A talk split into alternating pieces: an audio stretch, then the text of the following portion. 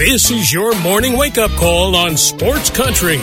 Grab a cup of coffee and hang with us every weekday morning for the latest news, sports, and other things going on around the world and in your backyard. Now, here's your host, Gene Gums.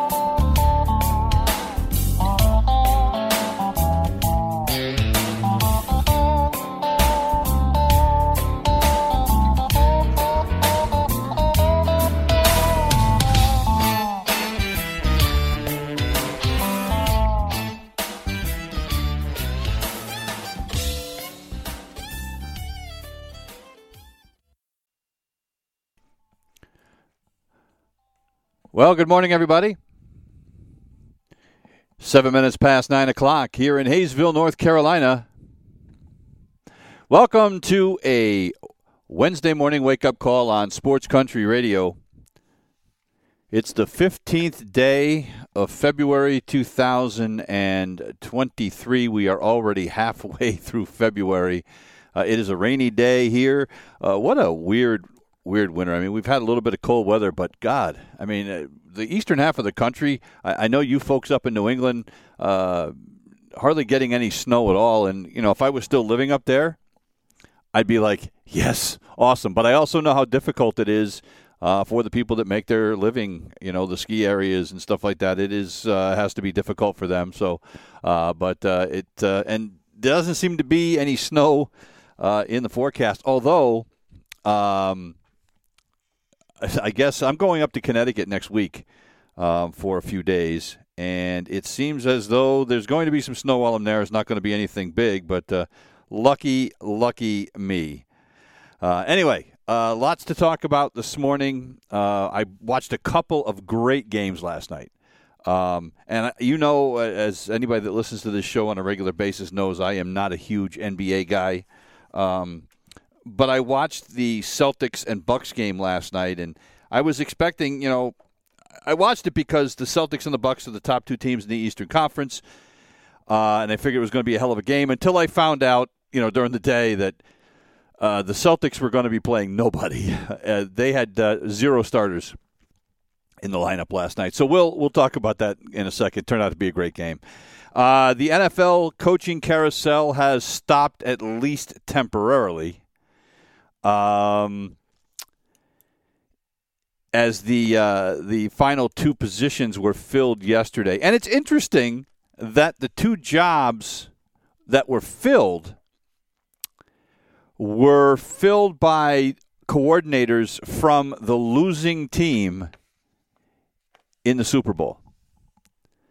Uh, defensive coordinator Jonathan Gannon was hired to replace Cliff Kingsbury in Arizona yesterday, and uh, on Monday, Je- uh, Shane Steichen was hired to coach the Indianapolis Colts.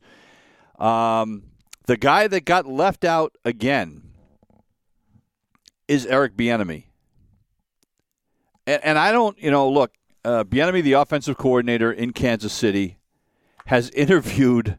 I think I read 16 times in like the last five years, and he has still yet to get a job. This is a guy who has been the offensive coordinator on two Super Bowl winning teams, and he can't get a job. And I, look, I'm not. I don't think the race card plays into this at all. I know people will say that it does, you know, because that's the easy thing to do. You know, when we're worried about the number of black coaches in the NFL, and it is certainly, there's no question that it is uh, disproportionate considering that uh, the majority of the league is African American players. However, I don't think this is it. I think Bieniemy's not getting the job because he works for Andy Reid. And Andy Reid is thought of as an offensive wizard, a guy who game plans well, uh, a guy that is um, on the cutting edge of, of what to do offensively. Yes, he lets Bieniemy make the calls game days most time. Um, but you know, I think the way for Eric Bieniemy to get a job is to get the hell out of Kansas City. You know what I mean? I think he really needs to get out of there. There has been some talk that the Washington Commanders would like to speak to him about going over there to become their offensive coordinator. They don't have one right now. I think that would be a great move for Bieniemy. I know it's tough going from a Super Bowl champion and having all those uh, toys to play with over there. Going to the Washington Commanders that are going to have really an unproven quarterback. They've already cut ties with Carson Wentz. Uh, they're going to be going, you know, with a with a rookie quarterback next year who, who started the last game of the season. But this is a chance, I think, for Eric Bieniemy to make his mark and get out of Andy Reid's shadow. I, I honestly did think I really thought he was going to get the job in Arizona, so I was really surprised by this. But I think you know, and and look, this isn't a novel idea. This was brought, this has been brought up in multiple uh, articles. I saw one, I think, uh, in the Associated Press had something in there. And I think they're absolutely right. I think it's the only way that he's going to get a job. Now, as far as uh, Gannon goes, you know, good for him.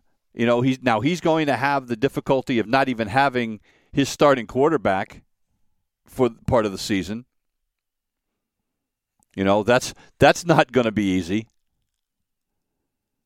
Um, but good for him. They were four and thirteen last year, so you look at it and you go, well, there's nowhere to go but up. And Steichen, uh, you know, look, the thing with Steichen, and, and it's going to be interesting to see. They're going to need a quarterback, and uh, they're going to draft a quarterback, or you know, there's a couple of free agent options obviously out there, or trade options out there. Jimmy Garoppolo is going to be available. Derek Carr was released by the Raiders yesterday. He's going to be available. Uh, you know, there's uh, we don't know, but uh, the Jets have checked in on Aaron Rodgers about a trade possibility. Who knows if the Colts might be interested in doing something like that? So there's options out there. Um, but Steichen's a guy that has a history of working with quarterbacks. You know, when he was the offensive coordinator uh, with the with the Eagles. Obviously, he had Jalen Hurts to work with. This is a guy that worked with the Chargers, and he worked with Philip Rivers, and he helped to bring along Justin Herbert when he came into the league. This is a guy that knows how to develop quarterbacks. So if they're going to draft a rookie, they probably have uh, a really good candidate in house to do that. If you are a Colts fan, you should be really happy uh, with this. You know, uh, I think honestly, I think that he has the uh, of the two coordinators from the Eagles. I think he's got the better of the deal. Even though Indianapolis has been a veritable soap opera the last few years, uh, and the whole hiring of Jeff Saturday last year, uh, you know, by the owner, which was just unbelievable. Uh, Gannon's got his work cut out for him. He's got a prima donna quarterback. Uh, you know, so we'll see what happens there. But uh, a couple of first timers getting their opportunities, and uh, now we just move on and we get ready for the draft and the combine because the coaching vacancies are finally filled. I mentioned that Derek Carr was released by the Raiders yesterday. By doing that, the Raiders only take a five and a half million dollar hit on their cap for next season. It's uh, it's called uh, a, a, dead salary. It's a dead cap hit. Uh, if they had kept him, they were on the hook for forty million dollars over the next two years. Now, where can he go? Look, we, we've already talked numerous times. The, the Panthers need a quarterback. The Colts, the Jets, the Buccaneers need a quarterback. The Commanders probably could use a quarterback, although they seem to be uh, committed to letting this young kid get his get an opportunity here. Uh, he could still go to the Saints, although he turned down a trade possibility because he did not want to take a salary hit. And, you know, so he could still work something out with the Saints, but I doubt it. The Saints are $60 million over the cap. $60 million. So it, the only way they're going to get Derek Carr is if Derek Carr is willing to work out some kind of a, uh, restructured contract that uh, gives the Saints some relief. And I don't know how that's going to work. But the Saints are obviously going to be releasing a whole lot of people to get underneath the cap. Um, before we get to last night's game, uh, one other note: New Mexico State fired their head coach yesterday, uh, Greg Heiar. We already know that they canceled the rest of their season because of the hazing allegations that went on, the police report that was filed. Uh, they had six conference games left. The Western Athletic Conference says they're going to count the final six games as forfeits. Uh, but the chancellor of uh, New Mexico State fired Heiar yesterday, and uh, I said this as soon as it happened. I mean, they, the entire coaching staff was put on administrative leave. He had no option here. Heiar is the guy that is in charge of the program and whether he had direct knowledge of what was happening or not, when you are running the program, you are ultimately responsible for everything that goes on there. It's kind of look, it's not to the same degree, but it's kind of like what happened with Joe Paterno at Penn State. Now there are there are indications that Joe Paterno knew what was going on and kept his mouth shut. And if that's true, that's really, really a shame. Uh, but it sounds like that was the case there. But regardless, I mean, this isn't the same to the same level. But at the end of the day, the head coach is responsible for everything that happens in his program with his players, with his assistant coaches, everything, period. So they had no choice here. He was in his first season, guy that came over uh, uh, from a junior college where they won the uh, junior college national title. I think it was uh, Northwest Florida State or something like that, and brought a couple of his players actually along with him to New Mexico. But look, since the t- from the time he got there, they had problems.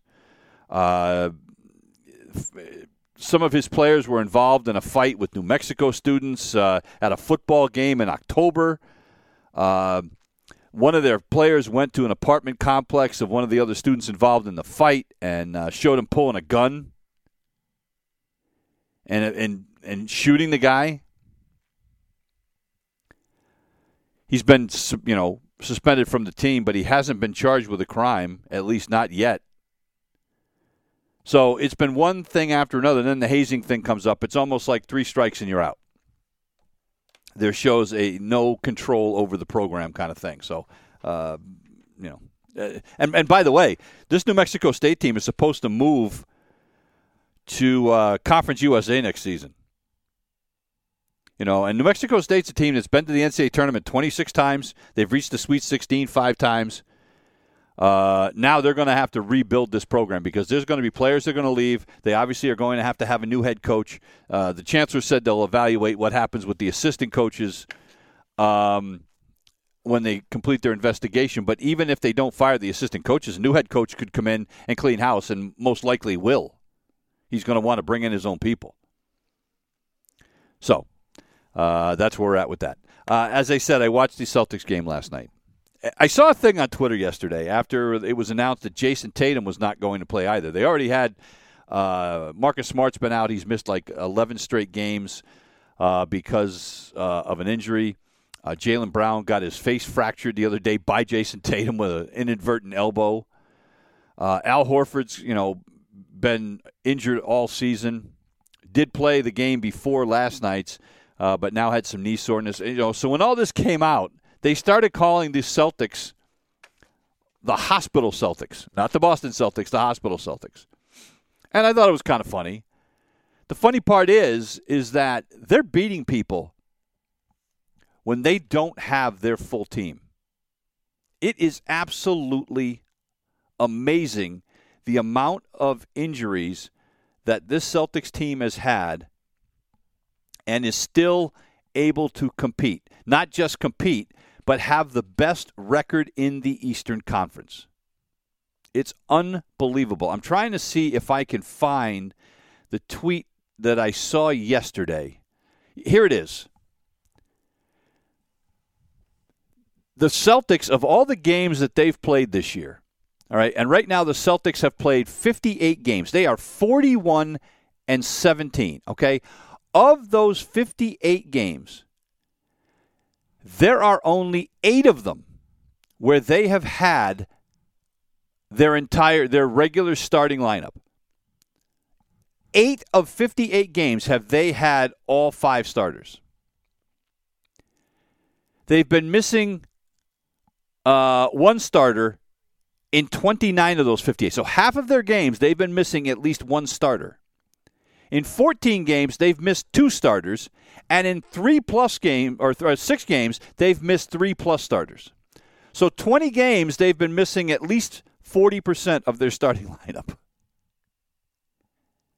And yet here we are, the Celtics with the second best or the, the best record in the Eastern Conference. And I think is they is they still the best record overall? Yeah, they are because Denver is 40 and 18. So with all those injuries, they are still 41 and 17. And if you are the Milwaukee Bucks, the Bucks beat the Celtics last night in overtime, 131-125. It was a fun game to watch. The Celtics had zero, count them, zero of their regular starters in this game last night. Jaylen Brown out. Al Horford out. Marcus Smart out. Jayson Tatum out. The only other starter that they have is Grant or is Robert Williams, and Robert Williams came off the bench, only played 13 minutes off the bench. So they started Grant Williams, Mike Muscala, who they traded for at the deadline, Blake Griffin, who's 112 years old, Derrick White, and Sam Hauser. And that team scored 35 points against the Bucks in the first quarter. Led 35-27 at the end of one. Think about that for a minute. This is a team playing the Milwaukee Bucks. The team that they, they beat in seven games in the Eastern Conference Finals, a team that's got you know all stars in Giannis and Jrue Holiday, uh, uh, Pat Connaughton's really good player. Brook Lopez. I mean, this is a team that's got some players. Khris Middleton, and a team of bench warmers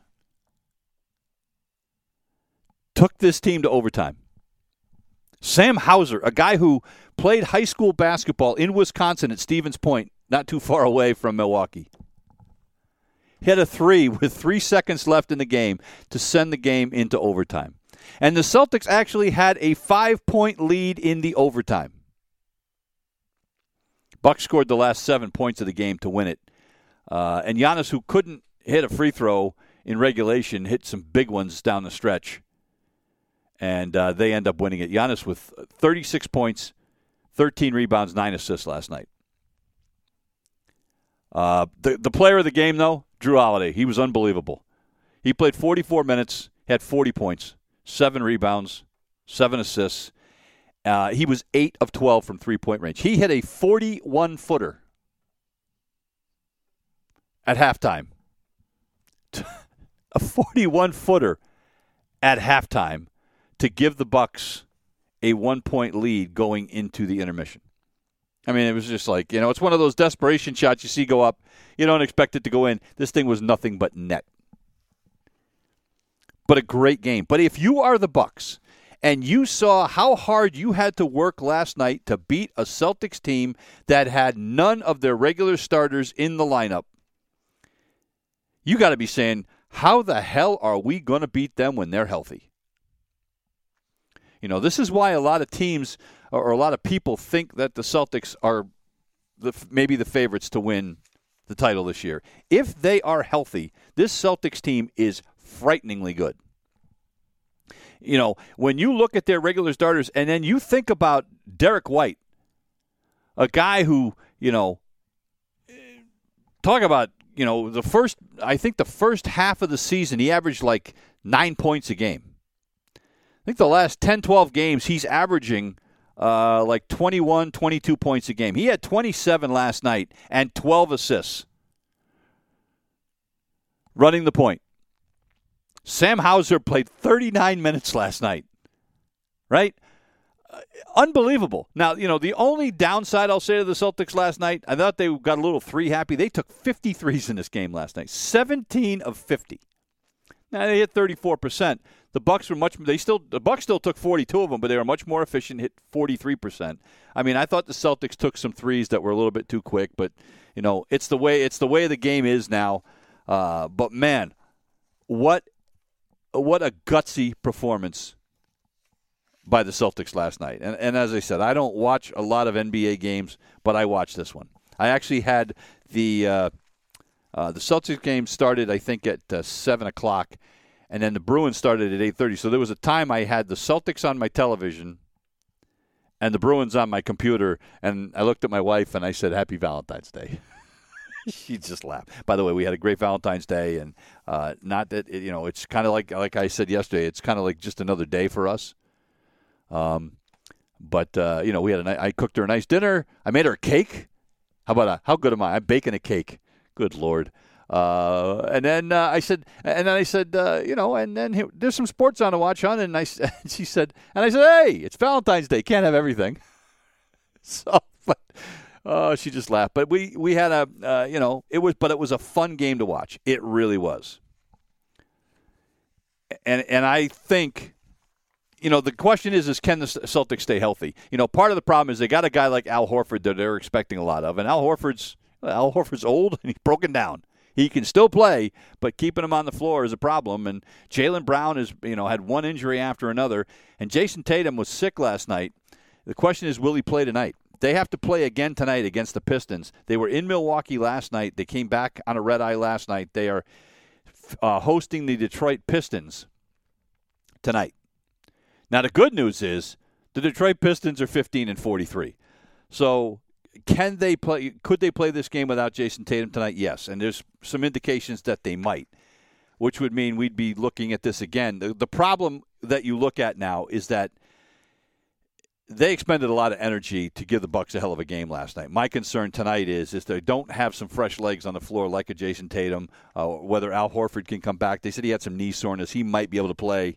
But if they don't have any of these other guys back, and they have to ask these guys to do it again tonight, even if it is the Detroit Pistons, it might be a bridge too far. We'll, we'll see. But uh, uh, so now the Celtics at 41 and 17 have a half a game lead over Milwaukee. Milwaukee is 40 and 17 in the Eastern Conference. Uh, of course, the Philadelphia 76ers, who the Celtics beat again the other night. Um, uh, are three games back of Boston. You know, the other thing, the other big thing about last night's game, we've got to take a break here in a second. Uh, but the other thing is that Milwaukee now has won the season series with the Celtics. So if it does come down to the Celtics and the Bucks for the Eastern Conference Championship, the Bucks will have the home court advantage. But what what an effort by the Boston Celtics last night. 29 minutes past the hour. We're going to take a break. We're back in a minute. You're listening to the Wake Up Call on Sports Country. It's 32 minutes past the hour. Welcome back to the Wake Up Call here on a Wednesday morning. Um, so, as I said, I I had the Celtics on the tube and I had the Bruins on my computer, um, and uh, the Bruins got off to a good start last night. They were up one nothing, and uh, the Bruins have not lost a game all season when they have scored first. They were 25 0 and 1 in games where they scored first. Thought last night was going to be the first one. Uh, things were not looking good uh, for the Bruins last night. Uh, their power play has been pathetic. Uh, they continued to struggle on the power play last night, but uh, they got an early goal or uh, midway through the first period from Taylor Hall, his 16th of the season. Uh, just a couple of minutes later, the Stars tied it up. Um, and then they got a goal from uh, Dallas did from uh, Jason Robertson with about four minutes to go in the uh, excuse me four minutes into the second period, and the Bruins had all kinds of shots on goal last night. I mean, they peppered Oettinger last night with the exception of the overtime, which was make is amazing. The Bruins end up winning the game in overtime, three to two, despite getting outshot in the overtime. By the way, six to one. But at one point in the third period, the Bruins had outshot Dallas something like thirty-six to twenty-one, and yet they were losing two to one. Unbelievable. But Pavel Zacha picked up his 12th of the season on an assist from uh, Brandon Carlo and David Pastrnak midway through the third period. They tied it up. They hung on. They had some great chances late uh, in that third period, couldn't get it, and then the overtime starts. And something you hate to see in the overtime. You're already skating three on three in the overtime, right? So then Brad Marchand picks up a penalty 30 seconds into the overtime. And you know, you don't see a lot of penalties called in overtime in three on three. It's usually just a lot of weaving and you know trying just to to, to get uh, the perfect shot off on the three on three because there's a lot of open ice. But Marchand gets called for a penalty. So when they do that, you don't stay, skate three on two. They bring on another skater and you skate four on three. Well, the Bruins managed to kill that off. Thank God. And then David Pastrnak, who hadn't scored, I think, in three straight games, which was the longest dry spell of the season for him, uh, scores on an assist from McAvoy and Pavel Zacha uh, with about a minute and 15 seconds left in the overtime, and the Bruins end up winning it by a final of three to two. So the Bruins now 85 points. They stay seven points clear of Carolina. Carolina wins uh, their game last night. Uh, they beat the Washington Capitals last night three to two. That's an interesting thing with the Capitals too. Alex Ovechkin who is uh, their leading scorer and the guy who is set to maybe break Wayne Gretzky's all time mark in the NHL if he sticks around long enough, is going to be gone from the team. Uh, it was announced by the Capitals for an indefinite period of time. Um, it said it's some kind of family matter. We don't really know what it is, but he has left uh, Washington and I don't know whether uh, you know whether it's something here or whether he's had to go back to Russia or whatever it is, but it is some kind of a family thing, and he is going to be away from the capital. So they lose to the Hurricanes last night by a final of three to two. So Carolina uh, trying to stay in the hunt for best record in the Eastern Conference. Uh, and last night's game with Dallas, Dallas still picks up a point because it's an overtime loss. Dallas, the number one team in the Western Conference with 71 points, but they trail both the Bruins uh, and the Carolina Hurricanes, as well as Tampa and Toronto and New Jersey and the Rangers when it comes to uh, points overall. The Eastern Conference just seems to be so much stronger uh, than the Western Conference. This is the second straight game that that uh, Dallas had to play an Eastern Conference opponent and lost them. Lost them both by the final of three to two. Uh, the Bruins will be at Nashville on Thursday. It's almost a local game for me. Nashville, of course, only about four hours away. Uh, the Predators have been uh, in a bit of a slide lately. They are 25, 20, and 6. Um, and uh, they are in the mid pack in the Western Conference. They'll be a playoff team if the season were to end today. So um, the Bruins will be at Nashville on Thursday. Uh, spring training opened for the Red Sox yesterday officially. Um, and uh, of course, the, the uh, they have the press conferences yesterday, and the first question that Alex Cora gets in his press conference is about the cheating scandal. This is never going to go away. But of course, Evan Drellich's book has just come out, and Alex, and it's not just about Alex Cora; it's about the whole thing. And, and but the section on Alex, uh, he does not come across very well at all. So the first question that he gets yesterday is about the cheating scandal. And, you know, he's in a difficult position because he'd like to just tell everybody, uh, you know, I don't want to talk about this. Go to hell, right? But he said, look, I've been talking about the book, everything for three years. He says, I've been open about it. He said, it's, you know, but, you know, and the timing of this book coming out, obviously it's awkward. He says, but it is what it is. And he said, I told you guys when this whole thing happened, when I got rehired, I told you a few years ago that there were going to be books and there were going to be stories. He said he said something uh, like, and, and, maybe there's going to be something on Netflix, like a Harry and Meghan thing, you know. Uh, and he said, you know, I said I understand we got to talk about it, you know, uh, but I don't want to. You know, and he said what he the hardest part for him, and I can understand this, is that every time this comes up, he's got to sit down and talk to his family and his kids about it again. You know, and he said that's not easy. You know, and, and anybody who has made a mistake in their lives, you know, sometimes these things just, you know, think about somebody, you know, that has gone through, you know, whatever, you know, any mistake that they've made in their life, and, you know, somebody brings it up 10 years later, says, hey, remember when you did that? You know, and it's like, you know, you try to move on, and sometimes people just aren't going to let you. He made a mistake. He acknowledged the mistake, and yeah, it was a big mistake. Uh, but uh, it, it's just one of these things that, look, um, here's the thing Alex Cora could coach the Red Sox, manage the Red Sox for 20 more years, win five more World Series championships as the manager of the Boston Red Sox, right? He's not going in the Hall of Fame. It's been acknowledged that he was kind of, you know, the point man for that happening in Houston. There is no way they are going to let him in the Hall of Fame, no matter what else he does in his career.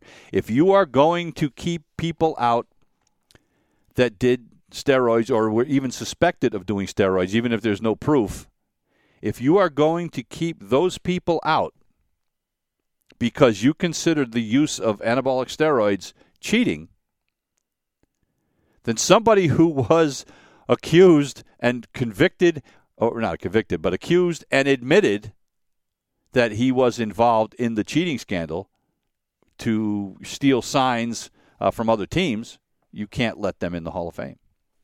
He could go down. He, you know, he could go down as the greatest manager and won the most World Series titles of any manager in the history of managers. He's not going in the Hall of Fame. Just like Pete Rose, who is the all-time hits leader in Major League Baseball, is not going in the Hall of Fame. By the way, we've and I've talked about this ad nauseum. And and since Major League Baseball has gotten into bed with gambling, as has the NFL and the NHL and the NBA and everybody else, to me, it's now hypocritical for Major League Baseball to say, Pete Rose, you can't be in the Hall of Fame because you gambled on baseball. But by the way, we're t- going to take all these millions of dollars from DraftKings and uh, you know all these other gambling places. But but oh no, you can't go in the Hall of Fame because you gambled on baseball. It's hypocritical. But I digress. You know, look, it, it, but this is just something that Alex Cora is going to have to to live with for the rest of his life. And obviously, the other guy on the hot seat yesterday was Chaim Bloom. And Chaim Bloom is going to be on the hot seat all season. I think the only question I have is not will Chaim Bloom get fired? It's when Chaim Bloom will get fired. Unless this Red Sox team, and I don't think I'm being overly dramatic here, unless this Red Sox team surprises everybody and makes the playoffs, Chaim Bloom will not be the guy running, making the baseball decisions for this team come September. If they're out of it in September, they'll be looking for a new president of baseball operations, which is another fancy title for general manager. It used to be there was just a GM. Now, now we got to have a GM and a president of baseball operations. But anyway, there's and, and look, there's no more saying, "Hey, uh, what's going on with this team is the fault of the previous regime." You know, we can't blame blame Dave Dombrowski or Ben Cherington or anybody else for what's going on with this Red Sox team now of the core guys of this team, 27 of the players on the 40 man roster for the Boston Red Sox have been acquired by Chaim Bloom. It's been his decisions that have brought those guys to this team. So this is all his team. Um, Pete Abraham had a great, great line in a story on the Red Sox uh, today. Um, he talked about you know the the, the, the people that are optimistic about this team.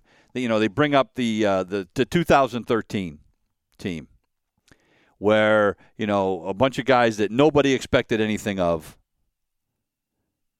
uh, managed to win the World Series. And so they bring that up that that anything's possible. We didn't expect that in 2013. But as Pete Abraham points out, let's remember that 2013 team had David Ortiz, Dustin Pedroia, Jon Lester, and Jacoby Ellsbury, who were all at the top of their games at the time. Think about that. You know, this was before Dustin Pedroia got hurt.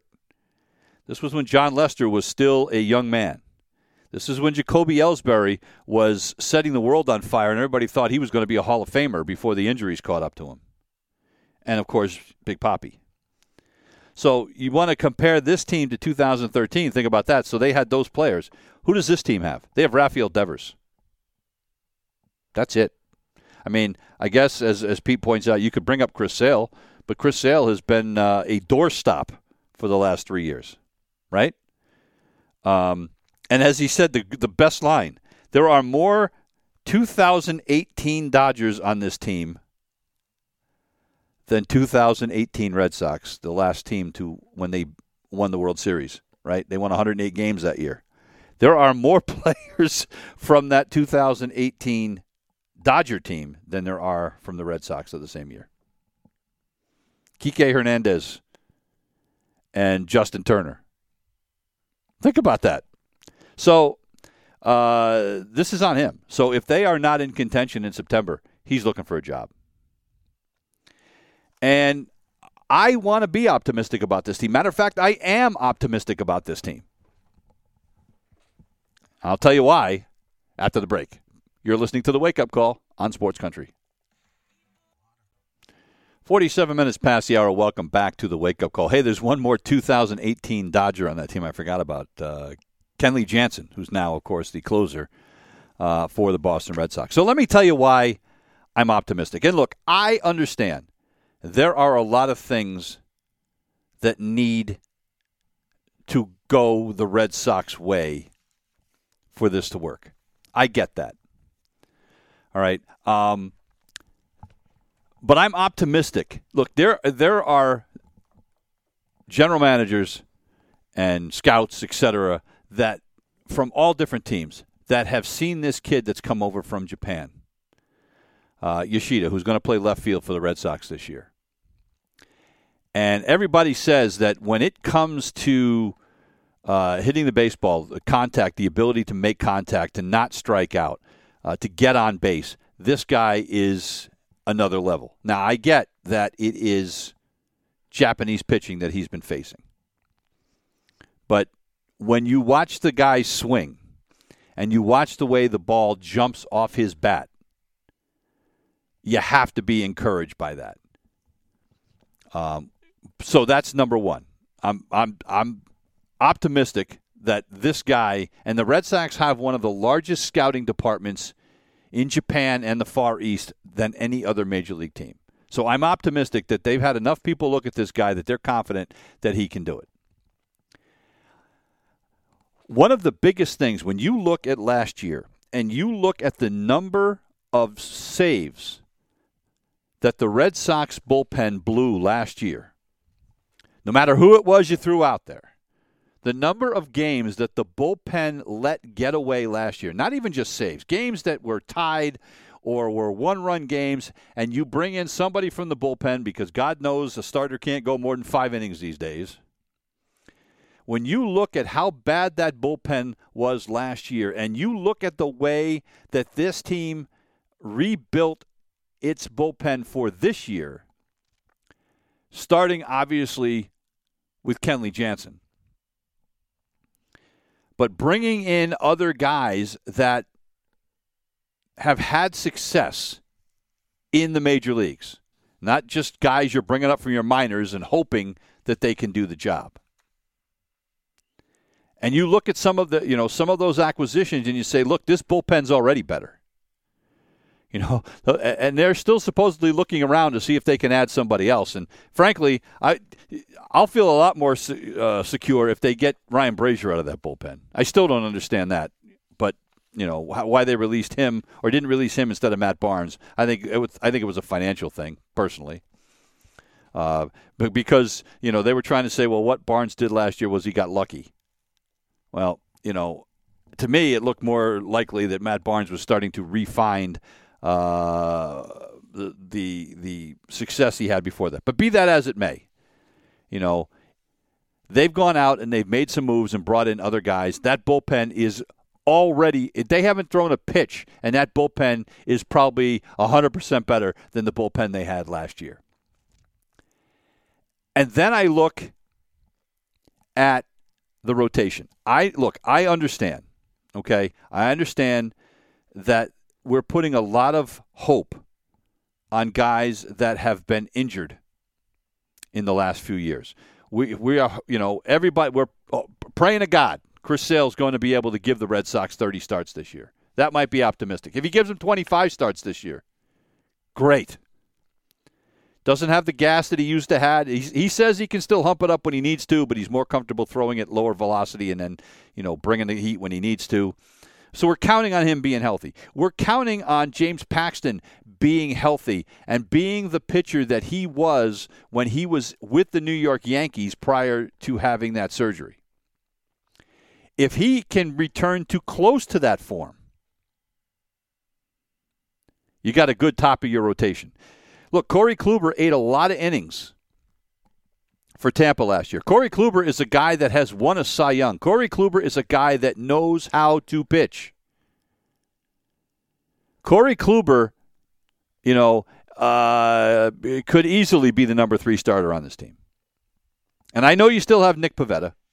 Uh, again, another innings eater, but, you know, you need that.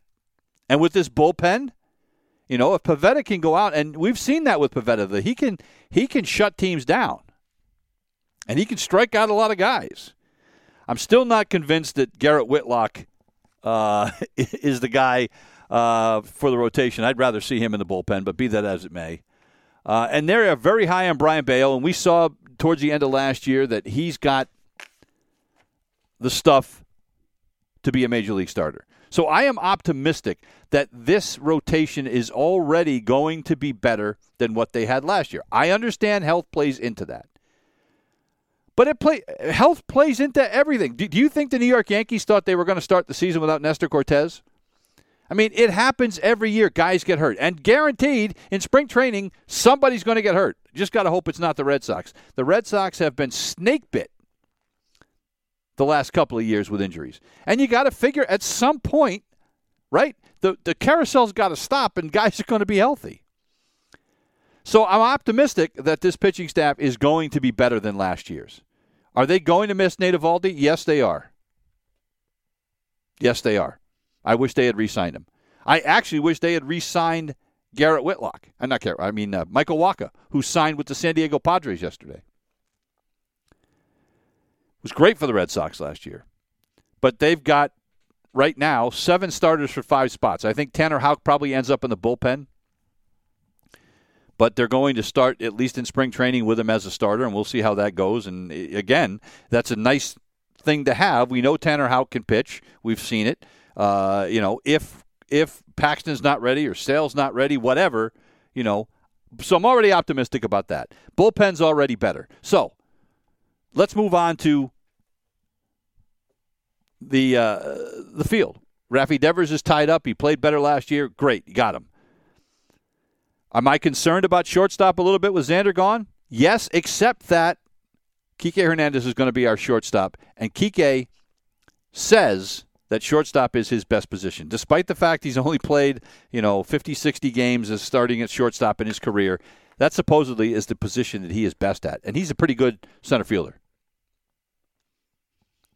So I'm optimistic that losing Xander isn't going to kill us, that Kike Hernandez can fill the hole. And then when Trevor Story comes back, and I'm still hoping he's going to be able to come back in July, then you've got you're, a decision you can make. You could put Kike back in center field because they've got Adam Duvall out there. Adam Duvall has only played 68 games in center field in his career, and they're going to try to manage his load out there. So there's going to be some time you're going to see Kike in center field at times. There's no question about that. And the Red Sox say they still want to add another middle infield part. I, I would not be shocked, by the way. Um, you know, if the Red Sox end up with Jose Iglesias as another utility guy, a guy that can play second, can play short, and you kind of interchange him, and and then you can take uh, Christian Arroyo, you play him at second sometimes, at third sometimes when you got to give Devers a day off. I think there are enough pieces in place, and then Triston Casas, who got off to a slow start, but showed that he can get on base. He's got a great eye.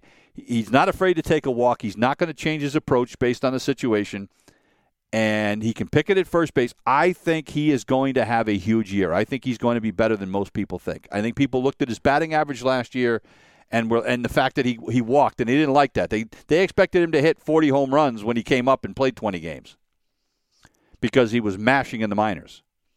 That will come.